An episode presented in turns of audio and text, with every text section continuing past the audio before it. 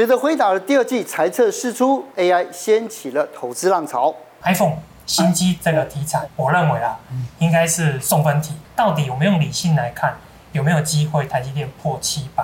其实半导体的长线回报率很好哦，四百零一 percent。但是如果你纯传统的高股息的部分的话，它是一百零八趴。嗯，那二十年下来会发生什么事？今天邀请到证券分析师古天乐以及中信投信的经理人 Lisa 一起来聊一聊 AI 半导体概念股有希望成为下一波的台股护国群山吗？而半导体的 ETF 又该如何挑选布局呢？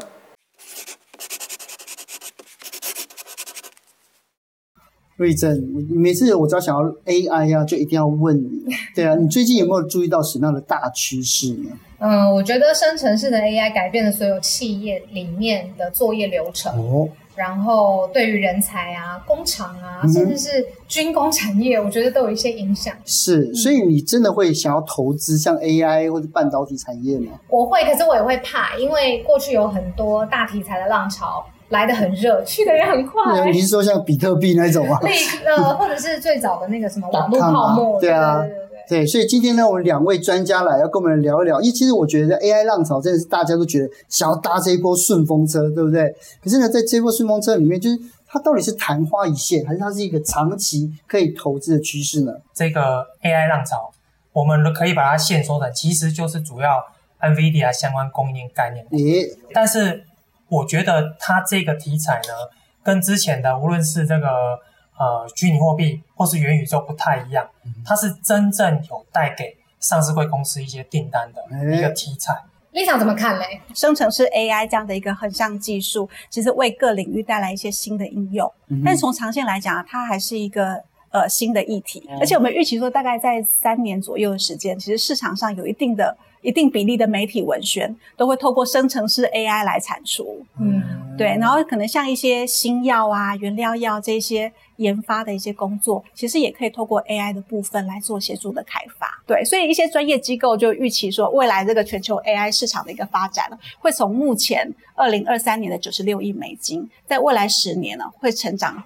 将近二十倍，嗯、来到一千八百亿美金。是，可是我这样看啊，就是你看，现在年复合成长率已经来到了，就是将近四十八嘛，对不对？对。可是我们大家就会想，因为我们刚才一开始有聊到，会不会也是一个泡沫呢？要用泡沫化这个事情来形容的话，其实我们参考过去一些呃比较大的一些资产成长的一个状况来看哦，因为、嗯、往往要泡沫化，那个资产大概是必须要成长个三倍、五倍。那像比特币的话，过去是成长了十多倍以后，呃，才才见到高点以后回来。是。那目前 AI 的一个市场的产值的部分哦，大概也就是翻倍，在一倍上下的一个水准。所以以这个。呃，趋势发展的阶段来看哦，目前的风险哦是相当低的。哦，理解。我们最近在报国际新闻的时候，常常就听到，就是 NVIDIA 跟 AMD 的执行长都非常看重台湾。可是，到底是有哪一些关键的厂商这么得他们的青睐？他们的商机怎么样？其实，呃，现在人的生活，不管是食衣住行哦，慢慢都离不开 AI。是。对，但不管是怎么样的生活场景哦，其实在整个 AI 的生态体系里面哦，大概就是分成这四个部分。哦。哦，那包括最底层的部分呢是 AI 晶片的一个处理器厂商，像现在声名大噪的 NVIDIA，哦，就是一个代表。嗯、那再往上呢，就是 AI 的一个呃云端的运算业者，是像是 Google、Microsoft 的部分，嗯、那他们提供了很多 AI 或者是机器学习的算法，让大家去做开发。嗯哼那第三层的话，则是 AI 的一些应用服务的业者。像近期有开发这个 Chat GPT 的厂商 OpenAI 啊，就是在这个架构底下。哦。那最上面顶端的部分的话，才会是我们一般的一些企业的用户或者是个人的使用者。对。那它可以透过 AI 的这些服务的部分，提高它的生产力，或者是哎取得更便利的一些服务。嗯哼。那台厂的优势在这样的一个架构里面哦，对，大概就是扮演一个武器供应商的角色。哦，嗯，那像我们呃一块是像半导体供应链的部分，嗯，它对于整个 AI 晶片的一个市场的部分，它就提供了很强大的火力支援。哦，从从最上游的部分哦，整个先进制程、晶圆代工的部分，嗯，然后先进封装，然后我们的记忆体，嗯，甚至细制材这些部分等等，就是在这个领域里面。那另外一块呢，可能就是像伺服器的一些平台，哦那包括它的一些零组件的供应商的部分。那它在对于第二层像 AI 的这个云端运算业者的一些部分的话，哦，那也提供了很重要的一些基础架构。是，Lisa，你刚刚提到，不论是半导体还是伺服器，其实都有搭上这波 AI 的题材，可是它未来的成长性应该怎么看？嗯，如果进一步看到产业的成长性、获利性，其实半导体的部分哦，它可以走得更远，而且它占有位置更好。哦，所以你整个看到说整个全球 AI 晶片的市场的部分的话，未来的十年呢，可以以年复合增长率高达三成的方式哦，快速的增长。嗯，那预计在二零三二年的部分的话，它会正式突破两千两百亿美金。是，所以在这个完整供应链体系里面，AI 半导体里面，其实大家看出台股有哪一些个股是值得我们注意的？这边呢，我就帮大家整理出来了。其实这一段期间，主要还是围绕在这个 NVIDIA 相关供应链的股票。Oh. 对，那我们可以看到，大部分上涨呢，都集中在，例如说这个伺服器组装，嗯，哦，还有散热，哦，还有这个板卡 IC 设计，哦，电源供应器这些族群。是，哦，那尤其是这个伺服器组装跟散热族群里面哦，有很多都是。呃，这个涨幅动辄就是一百趴起跳，嗯，对，那就可以看出，尤其是散热，像这个族群哦，它未来呢可能就占据非常重要的地位，因为我们知道这个 AI 运算它的算力只会越来越强哦。那如果我们有组装电脑都知道，这个算力越高哦，这个你那个能耗感就越高，对，那这样子散热就非常的重要，是对，所以这一个呃方向呢也给大家做一个参考。至于会不会轮动哦，我觉得呢。主要现在还是在这个族群里面，A 股转为换 B 股。哦，对，那你要换到别的族群，我相信，呃，就像我们刚刚所说，现在大部分都还在一个非常早期的阶段，卖橙子的阶段。是，对。那至于台股下半年呢，我觉得如果会轮动，不会是 AI 题材，比较有可能是 iPhone 新机这个题材。哦，哦，这一次这个可以说是我认为啊，应该是送分题，送分题，因为这一次换 Type C 嘛，嗯，这现在看来是一定会卖爆。嗯、哦，那再来就是这个美国刚通过一个这个通胀降低法案，嗯嗯，哦，所以今年这个电动车哦，这个相关的题材在美国可能会有比较大的成长空间，嗯哼，哦，所以电动车充电桩这个题材下半年也有机会上来，是。我们的去库存哦也到了一个阶段了，对，今年下半年也有可能是消费电子的一个回春，对，哦、嗯。那我想讲回来 AI，因为我自己投资会比较小心翼翼，比较不想要承受太大的风险。对呀、啊。那我很怕很多就是瞎扯上，就是 AI 的概念。广告很多呢，我都不知道哪个是真，哪个是假的。那到底怎么分辨？有没有什么图形，我们可以看确定它真 AI 股，什么是假 AI 股？是，大家都有这个疑问。对呀、啊。因为今年这个 AI 这两个词可以说是估值密码了。看那个新闻也可以看到什么。钢铁啊，说话，他们也说他们要 AI 新纪元。对呀、啊，对，只是市场呢是有效率。我们刚刚也说了，现在 AI 都还在非常早期的阶段，都还在卖铲子的阶段。哦，所以我们怎么样来看到底是真是假呢？哦，其实哦，这个市场会用脚说话，用脚投票，用脚投票。对，我们看那个钱呢？对，我们看走势就知道哦，真的 AI 就长这个样子。所以我把起来，对，我把几个都长一样吗？个股这样子，它都是个。只要是含金量高的 AI 概念股，我们刚才看那一张图表，大部分的涨幅都是五十趴起跳，甚至一倍。哦，那你把它叠起来，就长这个样子。嗯。哦，那你说这个假 AI 是什么？假 AI 就是可能躺在地上的，哦，或是没有动的。哦，那你如果要买的话，要买哪一种呢？我觉得你还是挑这种真的，有下跌再来买。那台积电嘛，因为这一波其实在这个 NVIDIA 这一波浪上面，它也有推波助澜一下，对不对？但是它现在卡在一个，就是能不能过六百这个点，对，这个天花板，对不对？那第二个就是外资喊说一定可以上七百四，对，你怎么看？对，因为其实我们就可以回回想到一件事，去年呢，这个台积电六八八的时候啊，它六百五的时候啦，有一家外资呢就说上看一千，对，啊，结果他讲完大概十几天就见最高点了。对，哦，然后就一路跌到剩三百七。对啊，哦，所以今年我们看到这个外资报告，我们也是，会怕是，哎，我们要有所警觉，会不会又同样的剧本再来一次？哦，对，那这个是呃跟大家经验分享。那第二个呢，到底有没有理性来看，有没有机会台积电破七百？那其实我们可以从两件事来看哦。第一个，我们可以看到这个利率跟去年同期相比，去年初的时候。跟现在美国已经提升了五个百分点，对，嗯，哦，那台湾呢已经增加了零点七五趴了，嗯，哦，那我们都说这个这个科利率一高哦，你要科技股要做梦哦，就比较难一点。而且台股在台台币现在也在一个震荡，对，没错。所以像这样的情况下呢，哦，你要这个台积电哦，带动它的半导体族群哦，持续往上突破，我觉得是有点难。嗯，哦，那第二点来说呢，整个景气看起来呢，都还没有跟去年同期相比，都还没有到一个呃回到去年的情况。我们以两个数据来看，哦，第一个呢就是这个景气对策信号。我们去年那时候台积电在高点的时候呢，大家还记得吗？那时候这个景气灯号可能是粉色，可能是红色。但是现在我们的景气灯号已经收集了七颗蓝灯了哈，你像我七颗龙珠可以许愿，哎，差不多这样子，可以上七百四。那再来一点就是非常重要，我们台湾的这个制造业采购经理人指数，嗯、哦，那这个 PMI 指数哦，你如果套用这个台股加权指数，你可以发现过去呢，它都是一个同向关系，但今年看起来，哎，制造业 PMI 指数都在五十以下。哦，啊，反而指数一直往上走，嗯，就是因为 AI 带动的嘛。嗯、我们刚才说利率这个条件跟去年高点不一样，再来的话就是总金条件也不允许哦，所以我现在看起来呢，今年哦要上七百比较难一点，今年比较难。对，但是之后有机会。哎、欸，那我想问 Lisa，就是电子股其实一般来说波动都比较大，那如果还是想要搭上这一波 AI 的行情，有没有几个投资标的的重点是我们需要特别优先考虑的，才不会错过它？嗯。呃，目前 AI 或者是一些电子股来讲，它蛮多，其实波动性都很高。对，所以在在投资的时候，往往需要很紧盯这个产业的一个市场的趋势。心脏很大颗。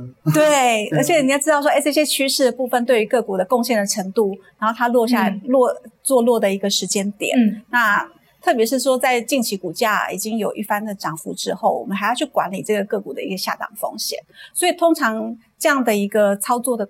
呃，功课会比较落在像机构法人啊，或者是说呃已经有一一定经验的一个资深股民的身上，可能会比较适合。嗯哼。那对于一般的投资人来讲，我们在这样的一个市况之下，就会比较建议投资人可以多运用呃 ETF 的工具，透过连接跟 AI 程度比较高的 ETF 作为一个主题性的投资。是。那这样的话，可以在这个趋势里面不需要频繁的换股，就能够轻松参与这个部分的涨幅。是。那。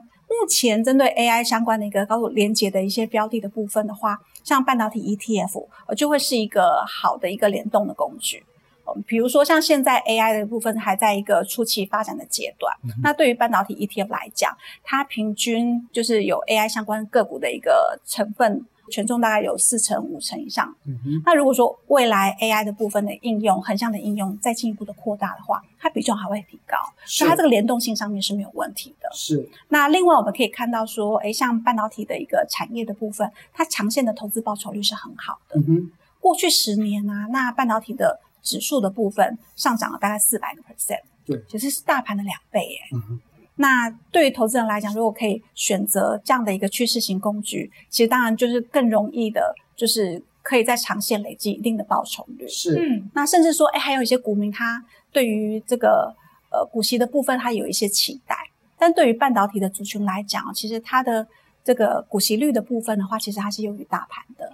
那像零零八九一来看，它过去一年的殖利率的部分就有四点八三个 percent，也是优于大盘。嗯，所以如果你想要参与 AI 的题材，然后也有不错的资本利得，那有基本的一些股息的收益哦，可以呃去做这个资金流的一些运用的话，嗯、其实半导体 ETF 就会是一个好的一个投资的选项。可是刚才 Lisa 讲说，你看哦，它的上涨动能也半导体上涨动能很强，嗯，然后配息股利也很好。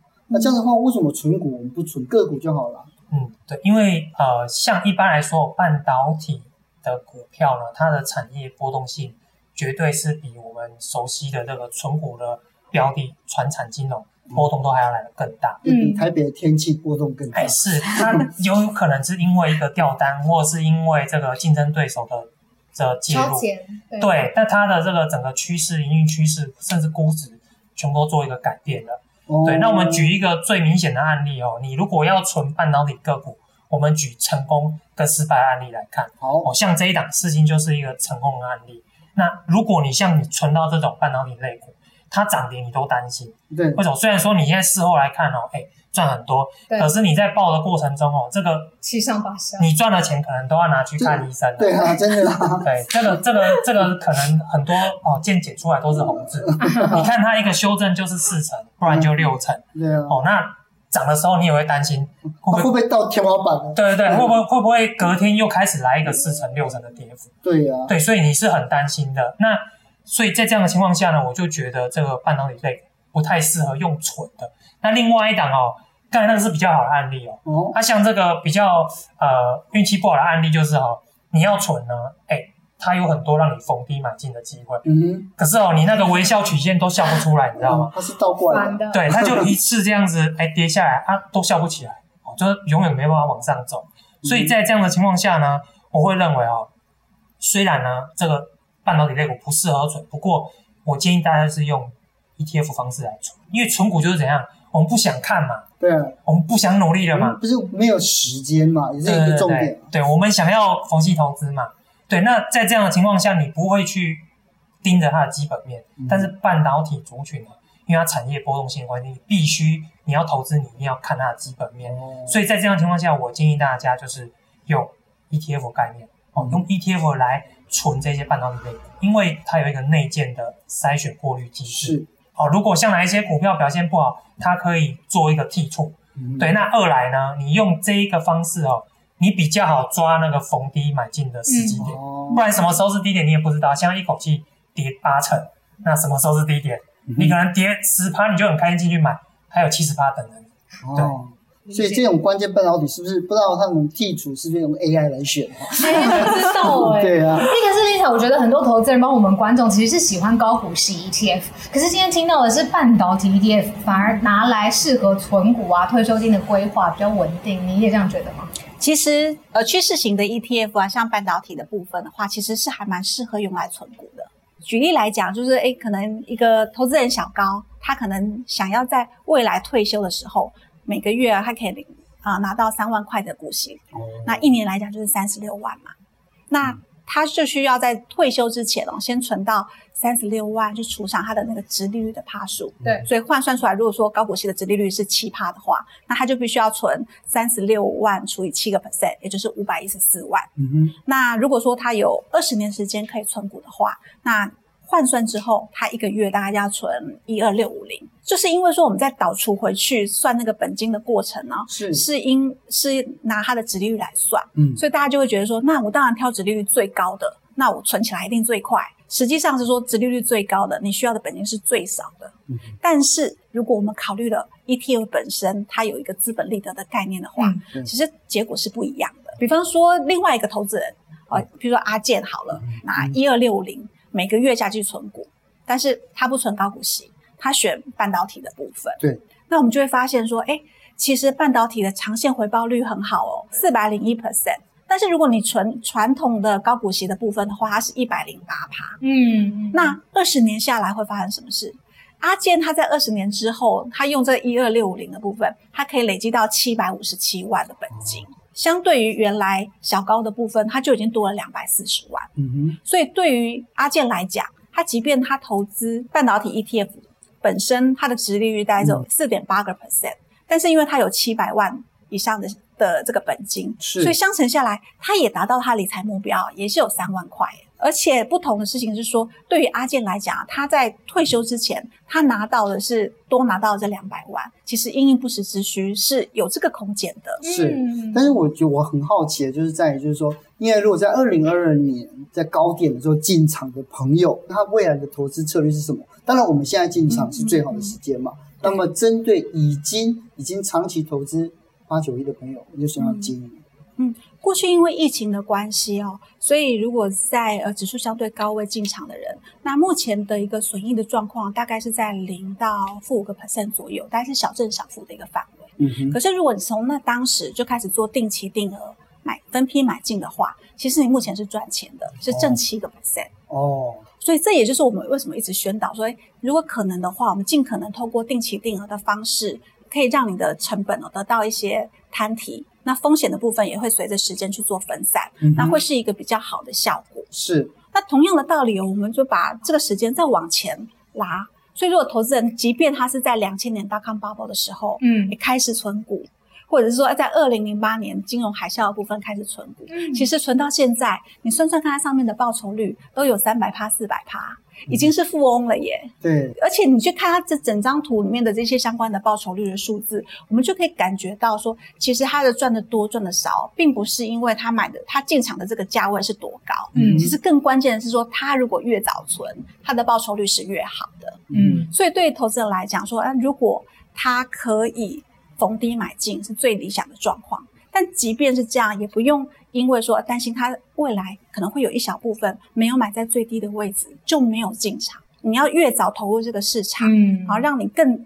让你拉长你能够参与股市投资的期间，嗯、所以一旦说当你这个投资的期间拉长，它就可以透过股票市场那个资本利得的一个效果，把你的价值可以累积出来。是，那这个才是成功的关键。嗯，可是我很好奇的就是，古天乐现在半导体 ETF 的价钱已经涨了一波了。是，如果要进场的话，到底有什么策略跟心法你可以分享？嗯，像我自己在看这个半导体 ETF，因为它的波动真的就是比一般这个。ETF 还要来的高一些，哦、所以我自己的策略就是会设定在买跌不买涨。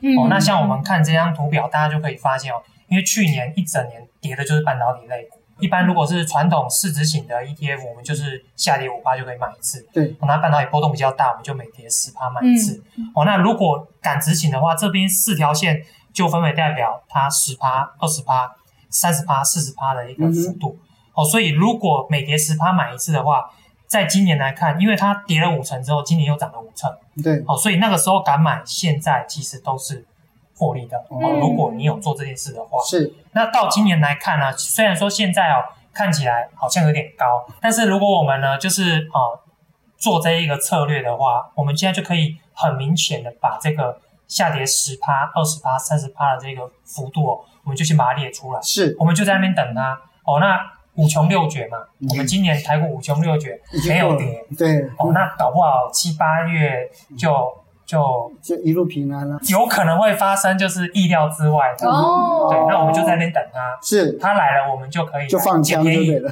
对，那如果有做的话呢，我觉得之后就有机会哦，买在别人不敢买的位置，是，然后赚到股息也赚到价差，嗯，是。你知道每次我在看 ETF 的时候，我的想法是，嗯、你知道“古典”这个是 “classic” 这个字吗？嗯、它这个字它的原来的意思是来自于古希腊，就是舰队，就是把很多东西排起来，那个舰队叫 “classic”，也就是说，这个东西是拿出去就一字排开来，都是值得投资下注的东西。对，所以呢，这 ETF 它其实就是一个舰队的概念，哦、这样啊，希望通过这个舰队，我们就能搭上 AI 的顺风啊！谢谢，谢谢大家，谢谢。谢谢。